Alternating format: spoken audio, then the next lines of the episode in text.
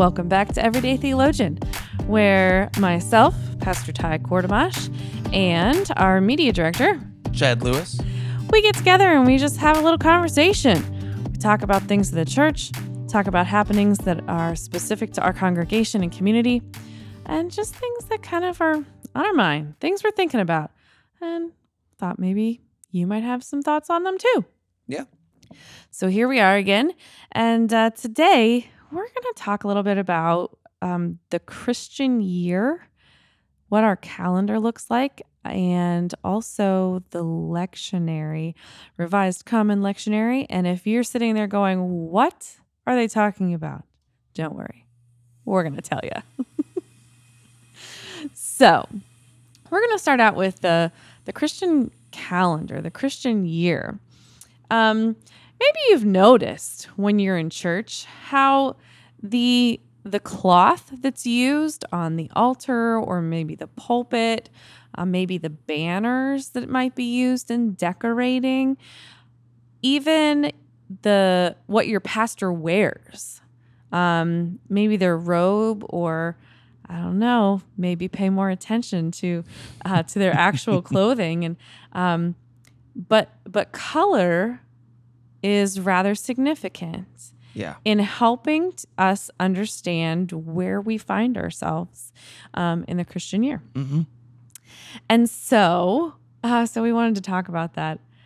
The first part, i- the first thing is the Christian year begins.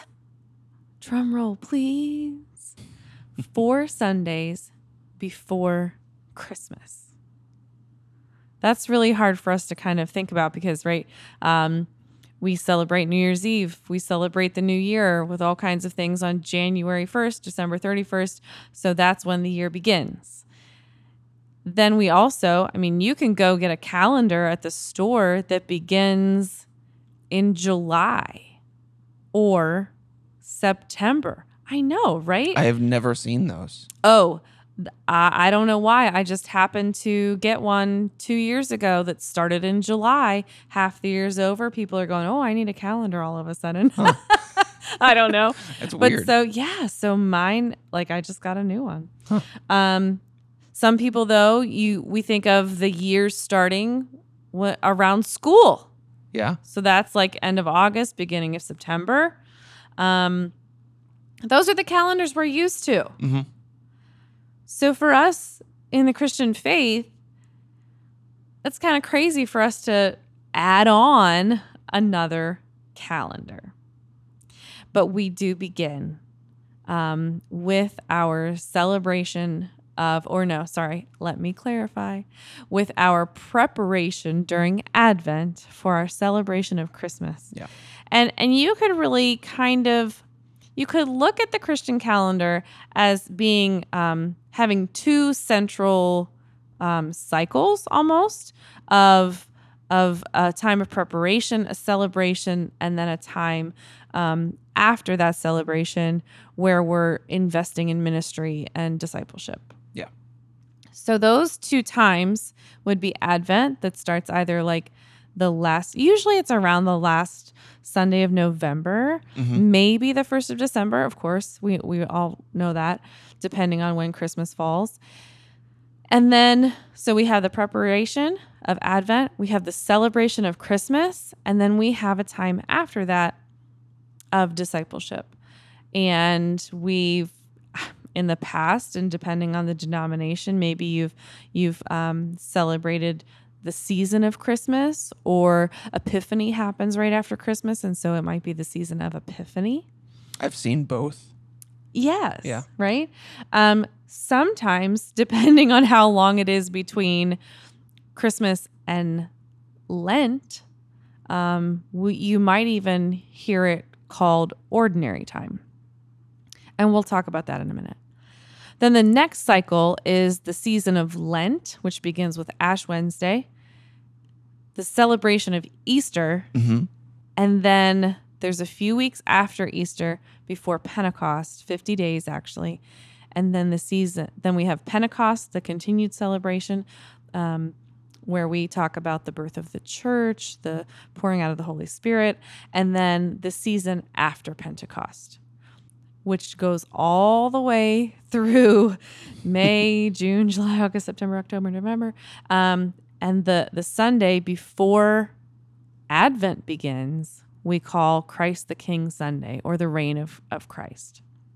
And that, so that's kind of like our New Year's celebration when we celebrate Christ the King. Um, so those are the cycles. Kind of makes sense. Yeah. Right? When you lay them out like that. Um, so then we have some things that are kind of important to highlight with that. One of the things is the ordinary timepiece. This is new to me. Yeah. At least the the explanation of it. Right? So I don't know if you've ever heard um, that phrase, that phrasing, but but there's a, there are times within the Christian calendar where that are referred to as ordinary time. And I've heard all kinds of people talk about, well, it's not ordinary. How do we call it? Why do we call it ordinary? That doesn't make sense. Shouldn't we like be living into what we're celebrating and Mhm. all that kind we, of stuff? we talked about that um, on our, our follow up to Easter yes. uh, a few weeks ago, Yeah. and that was that was my big criticism of the church calendar. It's like why why is it ordinary time? Why is it not the season of Pentecost, Right? Yes. the season of the Holy Spirit, or you know whatever you want to call it, Yeah. something more exciting? Yeah. Ordinary time feels boring, and And mundane, And mon- routine. yeah. Whoa. And, and I, so I think it's funny that, well, maybe funny, interesting that there are two different things that I think play into that, to our thought process that allows us to draw that conclusion. First of all, the word ordinary for us, anytime you use the word ordinary, it does bring to mind mundane, routine, that type of thing. normal. Normal. Yeah. Yes. And what's normal? Who wants to be normal? That's so boring, right? Um, so to just go ahead and, and put this out there that the actual use of that word has nothing to do with the meaning that we typically associate it. So this is kind of cool. The word ordinary here does does not mean routine or not special, but it refers to the ordinal numbers, which means first, second, third, etc., like that, that are used to name and count the Sundays, such as the third Sunday after Pentecost. So it's not the routine, unspecial. It just is referring to the number of weeks since the last celebration. you know? Yeah. So that's cool that that It like is. oh that that's like really neat. I'm really glad that we're sharing that and that we're Yeah. talking about that. because I after we we finished that conversation a couple of weeks ago, I I went back onto the computer at my desk, looked at our our church's calendar, and saw that it was labeled first, second, third, you know, all the way up to whatever, however many weeks after Pentecost. Mm-hmm. And I'm like, man, it's labeled this way, but it's not the season of Pentecost. It's it's called something else. And so to me that was a discrepancy Uh huh. and I was so confused. But this makes sense It that does. it's that it's this this Latin translation Yeah. that really does not translate well. Totally. Oh no, uh, yeah, right, absolutely. It does not translate well at all. so here is one of those seemingly useless facts that we need to hold on to. Tuck it away because this is one that like is really good to know. It's helpful to know anytime a conversation like this comes up. So that is one p- part that like is is interesting and good to know.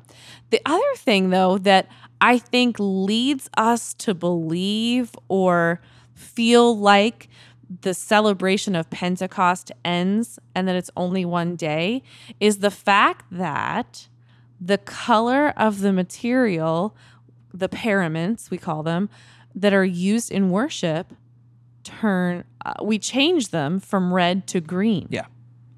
And so then green and calling the time ordinary allows us to feel like Yeah.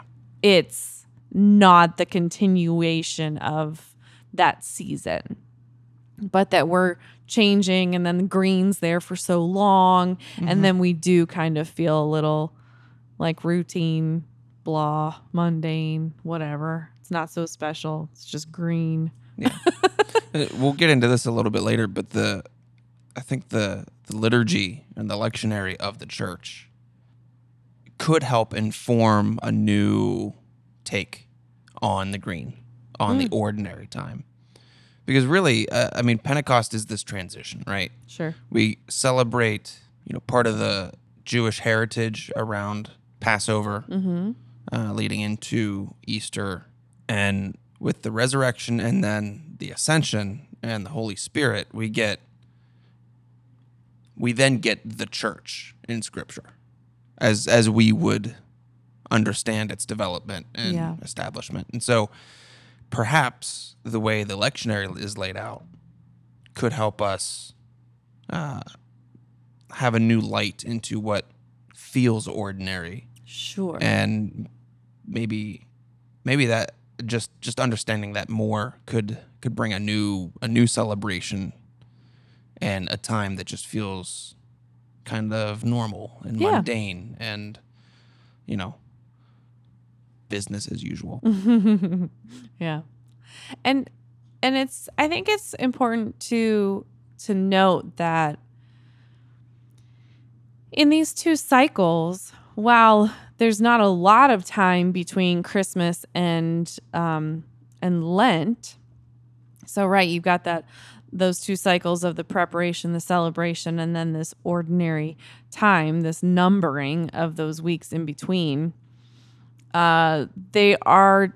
We really should look at them as times of uh, seasons of discipleship yeah and and so a lot of the lectionary which we'll get to does allow for us to spend time in certain scriptures to help us better see and understand and develop to better develop our understanding of who God is as a result of the birth of Christ, the life of Christ, the death of Christ, um, the you know the ascension, the pouring out of the Holy Spirit, ministry, and what that is to be to be living as a disciple. So so all of those ordinary numbered weeks should really be part of our preparations. Should we we need to be looking that as like which i think is probably why they chose green right? Green is a is a a color that causes us to think of growth. Yeah. Right? The leaves on the trees the grass that's green that's always growing and always needing trimmed always needing cut. You know the vine um, the grapevine that uh, you're always having to prune and but it continues to grow and that is Yeah. what that that time should be for us that after after the preparation and the celebration should lead us to times of growth so pretty cool yeah Definitely. And then with each of those seasons, we have um, in the calendar, there's a different color that goes along with it. And uh, so that's something that you will notice in if you're in your church on a regular basis. Um, so Christ the King, which is that last week of the of the Christian year, is going to be white. And because that's that's the color that we use for high holy day kind of thing you might call it uh, the big celebrations so that's what we would use on like christmas day. That's what we use on on easter. Um, that's what we use on christ the king the white. Um, and then but then so the first week of the christian calendar which is the first week of advent most uh, traditionally most churches would use purple. It's a you know just a royal color. Yep. Though a new trend i can't even tell you how long it's been going. I mean i would say probably at least 20 years is that long? Oh yeah. I i only noticed it i think within the last five. Yeah. Sure. We had used purple for forever. Yeah. So a new trend is blue. Um, and I think one of the reasons is that we we the church had been using purple for Advent and Lent, that royal purple color. And so to even give it more of a distinction, those two separate times, um, blue has become for some congregations the predominant color for Advent. Mm-hmm.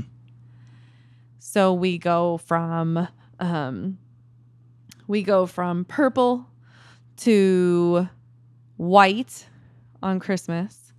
Then um, Epiphany, which is the week after, would be green because that is what we're calling an ordinary time where we're numbering those weeks between Christmas and Lent. Yeah. So it goes green for a few weeks, depending on the season and where Easter falls in the spring.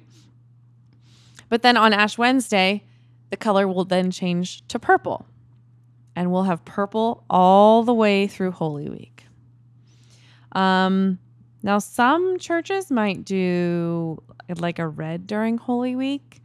They might do black uh, during Holy Week, or maybe just strip the church of all color during Holy Week. Uh, you know, specifically like the Maundy, Thursday, Good Friday type of time. Um, but then Easter, it's either it's white or gold. Some churches use gold, Mm-hmm. uh, and and some of that I think is a denominational thing, um, Sure. or just it could really just be the congregation and whatever you know Yeah. paraments they purchased. Um, so then we have, uh, but we leave that. That white actually stays up for the 50 days between Easter and Pentecost. And then on Pentecost, we use red for the Yep. Holy Spirit, right? Now, now here, this uh, the last several weeks since Pentecost, which was May 23rd, I believe, this year, um, we've actually left the red. And uh, part of the reason was my ordination because we wanted to be able to, like, my ordination stole, which is what you call the scarf kind of looking thing that some pastors will wear in Protestant churches. Uh, m- my ordination stole was red for the Holy Spirit and Pentecost, so we left that up so that uh, last this past Sunday, Pastor Allen and I wore our red Pentecost stoles. But the the color has already changed in preparation for the coming week. Um, so it is green and uh, yeah. So most of the time, if your pastor is wearing a stole or other kind of vestments, because that also depends on the congregation or the denomination you're part of. Right in the Catholic Church, um, priests usually have, uh, you know, some kind of alb and some. It's usually a bigger. Uh, it's not just a robe, right? They kind of wear a robe underneath, and then there's other layers that they'll put on top. Yeah. Um, the same like in the Episcopal and Anglican denominations, uh, they have more elaborate, I would say, um, uh, garb, dress, whatever you want to call it. But in our denomination, we have a robe that we wear and then a stole, just more of a simple, a simple stole. Um, but then this coming week, we're we have communion, and so while Pastor Allen and I will be wearing a robe, which we which we do for communion, um, we may wear a green stole. Uh, we may wear a white one for communion. Um, we may have a special communion stole that we wear. Hmm. So so the stoles can kind of change even within the season Yeah. um, depending on what the what the week is, if there's a special celebration or something like that. So That's cool. yeah, I never I never noticed that before, but that that makes sense. Mm-hmm.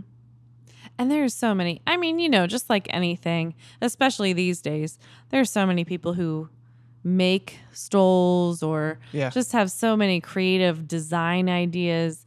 So while some people go with something simple, or um, a lot of places, a lot of churches will have some a stole that matches the the paraments that are actually on Mhm. like the altar or the uh, communion table, that kind of thing. So it would be the same material.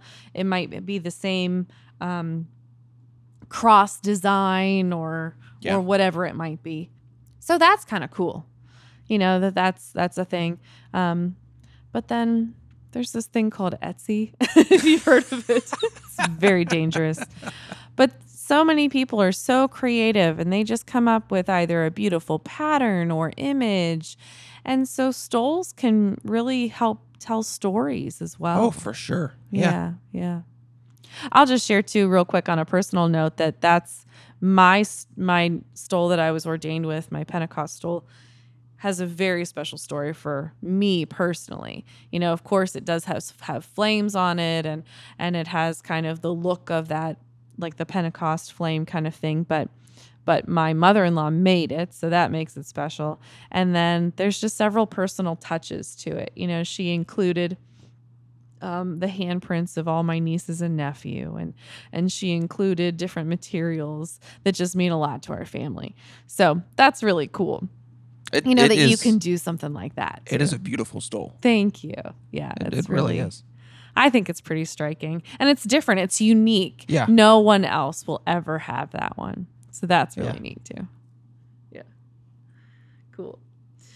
Anything else about the Christian year? No, I think I think the the the biggest thing, at least for me, is is understanding ordinary time. Mm, And yeah, having that's a better really cool. having a better understanding of that really frames the rest of the year and how Mhm. I guess how we should be acting as a church as opposed to just kind of going about our business. Cuz that to me having the green up even when I was in the Catholic church growing up uh, when it was green it just everything felt basic, I guess. Um, and so learning more about what the what the church calendar is and um, really understanding the different seasons it i've always felt like we should be doing more and we should be i'm convinced now that it's our our translation of what ordinary is that has influenced maybe our lack of action Sure. just as individual churches let alone the universal church Mm-hmm. um, that's not to say that every church is just going about normal mundane business throughout the year when holidays aren't happening. Sure. But um, in general, it, it has always felt like, okay, this is our season to kind of breathe and not be in this uh, intense preparation for something. And it, it kind of feels like we can just kind of relax. And maybe maybe we do relax a little too much. Yeah. But understanding that ordinary time is numbered weeks. It is a different way of recognizing the season of something. Mm-hmm. It, it makes more sense to me now. And moving into like the liturgical calendar now, Mm-hmm. which is for uh, for preaching, right? I've I've had a always kind of had a special uh, respect for uh, liturgy Mm. and the lectionary, Mm-hmm. particularly in in this mindset that liturgy isn't just the way or the the roadmap for preaching and you know a, a guide for picking scripture, but more as maybe how a particular Sunday is structured. Liturgy to me has always has been the the idea of the experience Mm-hmm. of worship. Mm-hmm. Um, and so looking at the calendar and the vestments and Uh, the lectionary. and the particular way that you know hymns or songs are picked and the order and uh, how how we frame worship so that the experience can be as um, not necessarily structured but like intentional as possible Mm-hmm. um, to me, really getting into that is kind of an art form in and of its own. Mm-hmm. Um, you know, doing a little bit of research on the, the what I found is the liturgical year um, was born out of this desire for uh, Christians who are being baptized to continue to experience the Gospels and growing in in their faith as a way to bridge that with their everyday lives. Mm-hmm. Whereas you're baptized and it's like, okay, well, I still have X, Y, and Z that need to be done, and not much in my life has changed. This is this was like an add-on to to help marry the Christian life and discipleship with the everyday, Mm-hmm. Mm-hmm. and to give some some order to that. Sure. Yeah. Yeah. Yeah. So, um, so yeah, there is, believe it or not, there is great intentionality behind the ordering of worship. Right. So it's not just about the color, it's not just about the season, but there's also great intentionality around the hymns that are chosen, the scripture that's used, uh, the prayers that are printed, or the call to worship. Um, that we would be able to have a central focus and everything kind of ties together. And then for for some, they will use what is referred to as the Revised Common Lectionary, and that is uh, an ordering of scripture passages for the entire year. But the full lectionary is a three year cycle. Yeah. Um, and so so we can talk a little bit about that, but but the um while some congregations will use it in its entirety, in one Sunday, the readings that are put forth in the lection would be a reading from the Hebrew Bible, the Old Testament, a psalm, a reading from an epistle, and a reading from a gospel. And now remember, so the gospel and epistles are in the New Testament, Psalms, and the Hebrew scriptures, the Old Testament. Um, and other than the four gospels of Matthew, Mark, Luke, and John in the New Testament, everything else is clumped into that. To for for our purposes here, are clumped into the um, descriptor as epistles. So then the, the gospels can be uh, set out so you've got matthew mark and luke that are Yes. like distinct right, for the one for each of the three years right, we call those synoptic gospels. Right. and then john which is considered uh, see if i can pronounce this right uh, johannine J- yeah, yeah, that's fine. Close yeah, enough. it's just you know, it's just Uh, using it- John. yeah yeah. um, that is interwoven bet- within the three Mm-hmm. Um, right. We use John specifically at different times of year. Um, and a lot of John comes from or uh, comes from the other gospels, those other three. And so instead of reusing any, we just have limited it to a three year cycle using predominantly Matthew, Mark, and Luke. Yeah. Yeah. And then also, I mean, this is kind of interesting that that um in oh, get ready to use your new knowledge. in ordinary time, the the common lectionary offers these different sets of readings. But um so one set uh, from this document that I'm, I'm referencing, it says that one set proceeds mostly continuously, giving the story of the patriarchs and the Exodus in year A, the monarchical narratives in year B, and the readings from the prophets in year C. So that's kind of cool, right? Like to kind of give us the theme of how that unfolds. Um, in the other set of readings for ordinary time, the readings from the Hebrew Bible are thematically related to the gospel lections. So there are some denominations and local churches that will read all four of the passages every week. Yeah. And and most of the time there is some theme that you can pull through them, uh, you know, some thread that you can weave through them, which is really cool. Uh, I know I there was a church that I went to for a time that used all four, and they printed them right there in the bulletin, which was kind of crazy to me, but hey, whatever. um, and that was so that was really neat, and they they just that's that was just what they did. Um, but yeah, so so the year and the year A, B, or C begins, remember, with the Christian calendar with the beginning of Advent. So that whatever that first Sunday of Advent is, four Sundays before Christmas, that is when that year starts. So that's a little strange. Yeah. it's hard Yeah. to get used to. It really is. It's hard to get used to, but it's good. It's good. Um, and you know, I think too, it's just kind of fun to know little fun facts. It's helpful to know that that we really um, we haven't been using this for too terribly long. Uh, Revised Common Lectionary was actually only first published in 1992. That's not very old.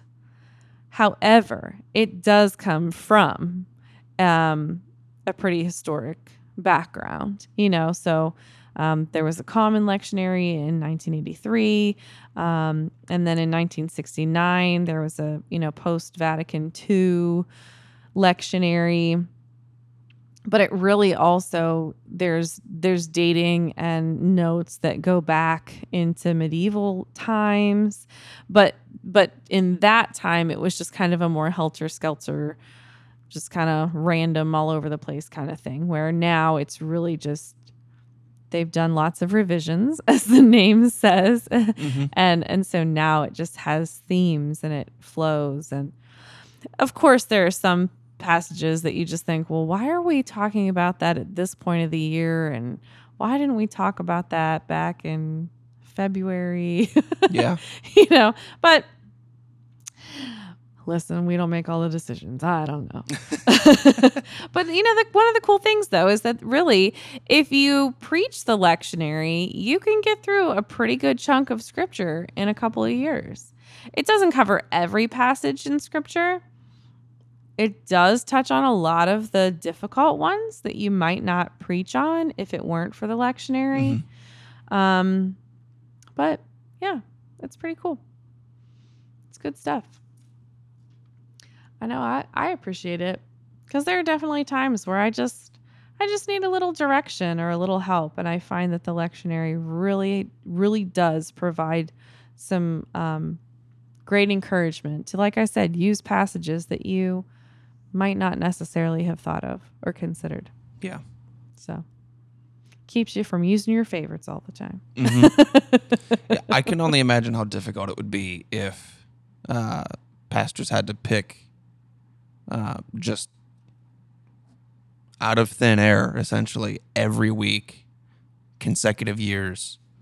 Eventually, you're going to end up reusing something, and I can see how that can get very uh, demoralizing sometimes.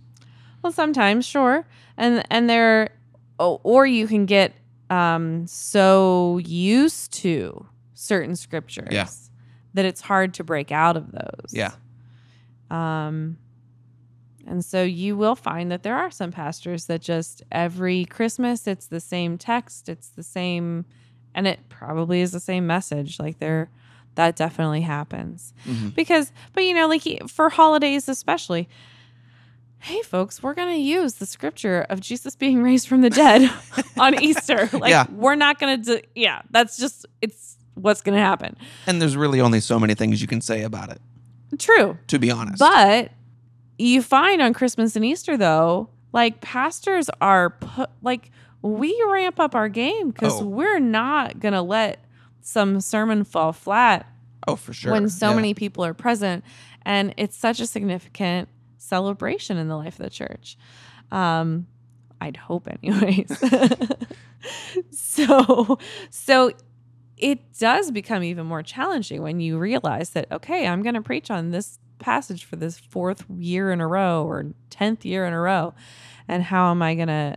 How do you just allow it to come to life? And you know, that's really the the importance of allowing the Holy Spirit to just use you, and it'll be it'll be good. It'll work. hmm But then, you know, it's fun though to deviate from the lectionary and do a sermon series on something. Sometimes I've even found the lectionary has led me to do a sermon series. Uh, for example, doing a sermon series from Ephesians. Well, there's you know, there's a time in, in the lectionary where you go through almost all of Ephesians. Mm-hmm. So it makes it easy, right?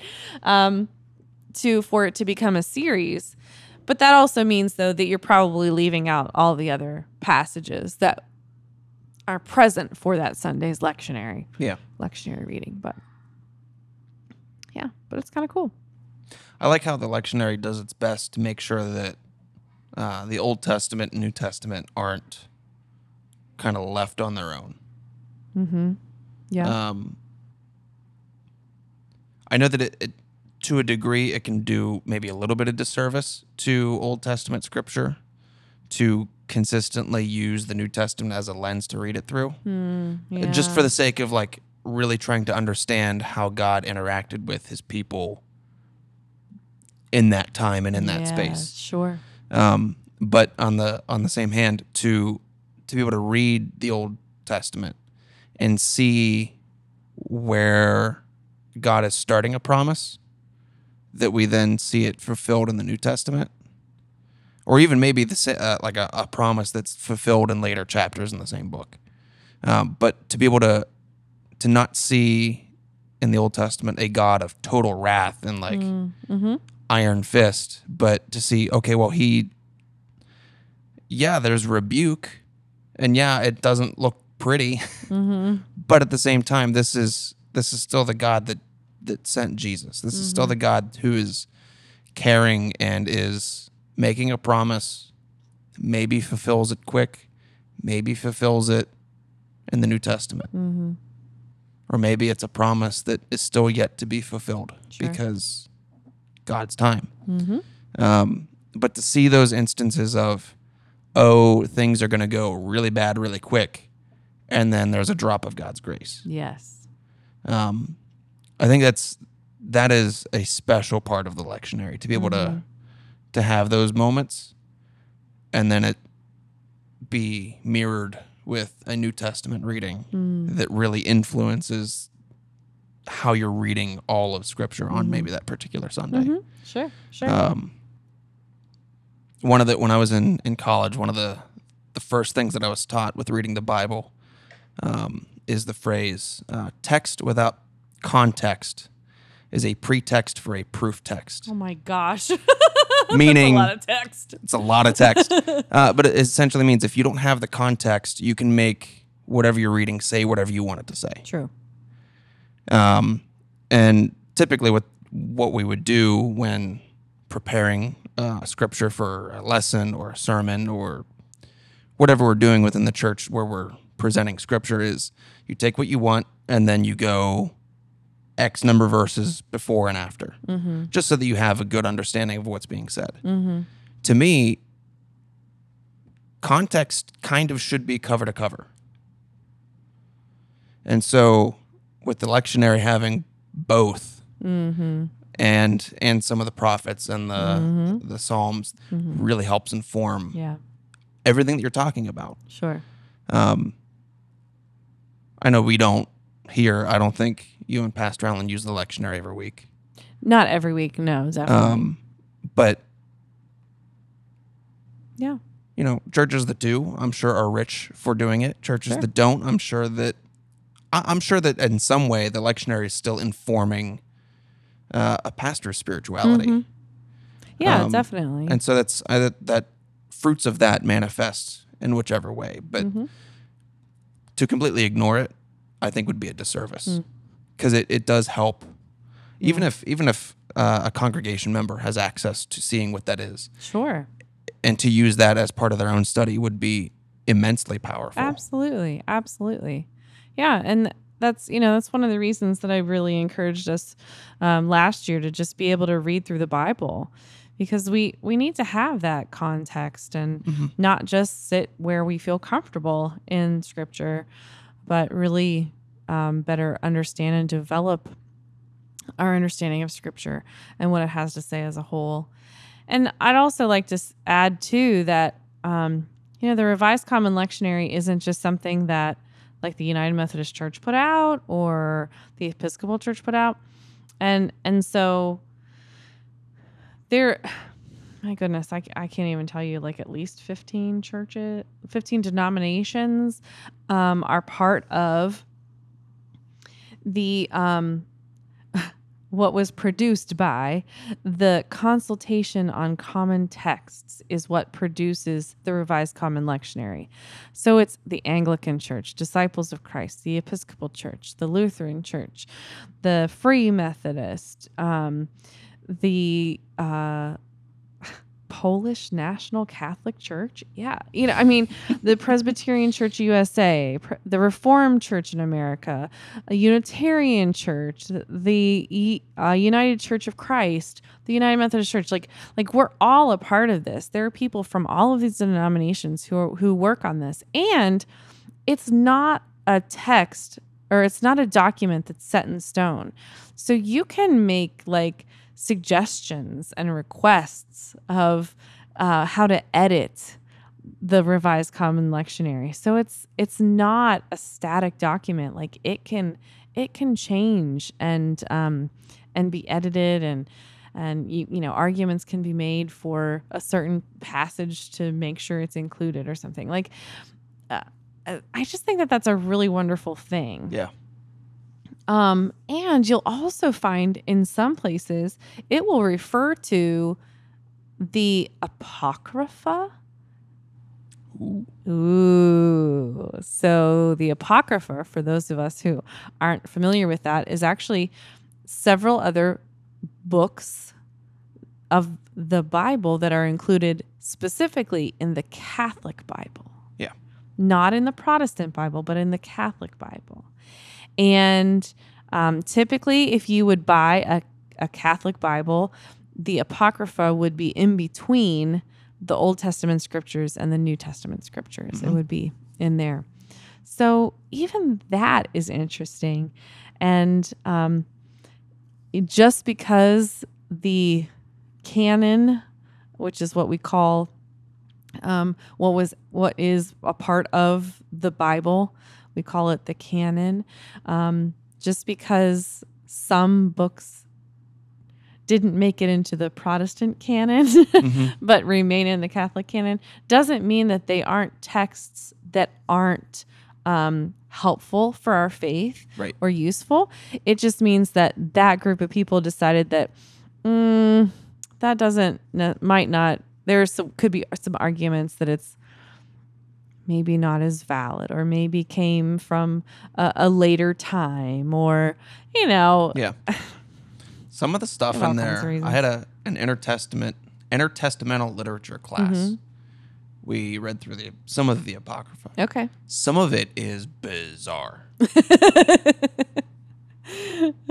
Some of it's really interesting, Yeah. uh, like pseudo historical stuff. yeah yeah But there are some things I think, particularly some extended uh, chapters of Daniel, mm. where it's more visions. mm-hmm mm-hmm Hard. It was hard for me to track what was going on, mm. okay and so more like ezekiel type visions Yeah. and beyond that yeah, yeah Um, so it's so it's interesting. interesting very interesting yeah incredibly interesting. Good Yeah. reads. yeah yeah yeah Um, yeah But I can. It is not difficult for me to understand why some of it it was was in question, yeah uh, especially when you're trying to to establish. Okay, if if we're print like if we're printing the Bible, mm-hmm if it's going to be something that people can can use, what is most understandable? I'm hoping that at least that was part of the conversation when they made that decision. right but I mean, if it was, then that, that makes total sense to me. mm-hmm And then still having it available um, as an add-on. Yeah. Yeah.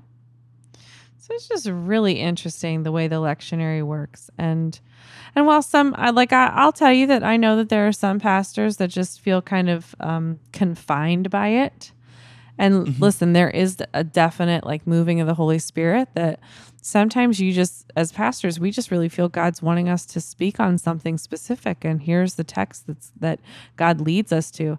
And it is not even close to being the lectionary um because believe it or not we can preach from Matthew um every year not just in year A. Yeah. you know what I mean? So so uh, so there's that, and um, and sometimes there's a story that is in all three, uh, you know, at least two or three of the gospels, but in one gospel, it just makes more sense for what we may be going through, Mm-hmm. the way it's presented, and so we want to use that one instead. Yeah. Um, so, so I, while I personally am one who really appreciates and I'm grateful for the lectionary, um, I do tend, when I'm new to a congregation, I do tend to allow myself to preach more from the lectionary as I'm getting to know the people. I just think it's a lot easier to do that than, you know, I don't want to come in with like, here's my vision. I want to come in and get to know people. And Sure. so I just want to talk about Jesus. And the lectionary is the best way I've found to help me do that. Um, Well, it's a tool. it is. Ultimately, it's a tool for anyone really Exactly. to use. Yeah, exactly. It's a tool. And and it's and something that's really cool as well is that you know, we can take the revised common lectionary and then we can make it um, a little more United Methodist, you might say, because of the um, hymns in our hymnal that go along with some of those passages. You know, so it allows our worship to be fuller and richer whenever we can add on some of those things, some of those pieces within our worship that um, just kind of help bring bring those texts to life. It's- Yeah. it's a good thing. And then also, like we all have access to it. Anybody listening can have access to the Revised Common Lectionary. If you are interested in it, I would suggest the easiest place to go would be um, lectionary.library dot vanderbilt dot edu um, vanderbilt divinity library is uh, you know right here on right there online and they have everything listed out for you right there you know sunday to sunday um, each year uh, and you just click on the one you want. And here's the reading for the coming week as soon as you go to that website. Readings for the coming week um, proper nine don't worry about numbers. Oh my gosh there's all kinds of different numbering and it's just oy. but um but but they'll also have the date. So july 4th 2021 first reading for second samuel psalm 48 um, there might be an alternative reading. Don't get confused. Just read what you want. Um, corinthians and mark chapter 6 so you know there you go for the july 4th weekend. And uh, and then they've got other other helpful things that you can look at. They have a daily lectionary reading as well. Links right there if you're interested in it. Um, even a link to a calendar. So there's all kinds of resources and it, and it really is a very helpful tool not only for those of us who are preaching and, and planning worship and leading worship but for you and me for Mhm. everybody. There there is a really great guide um, that can be a wonderful resource for your daily devotion as well. We'll leave a link to that website in the description. definitely. Super easy. Cool. Yeah. So that's kind of fun i mean that's not that's something we don't usually talk about. Yeah. the lectionary the church calendar. Why we use certain colors on the altar. Yeah good stuff. So i hope you've learned something. I hope this has been a good conversation and a good discussion. And um, if it's left you with a question feel free to give us a shout out or track us down on Sunday. Yeah. we'll be around for sure.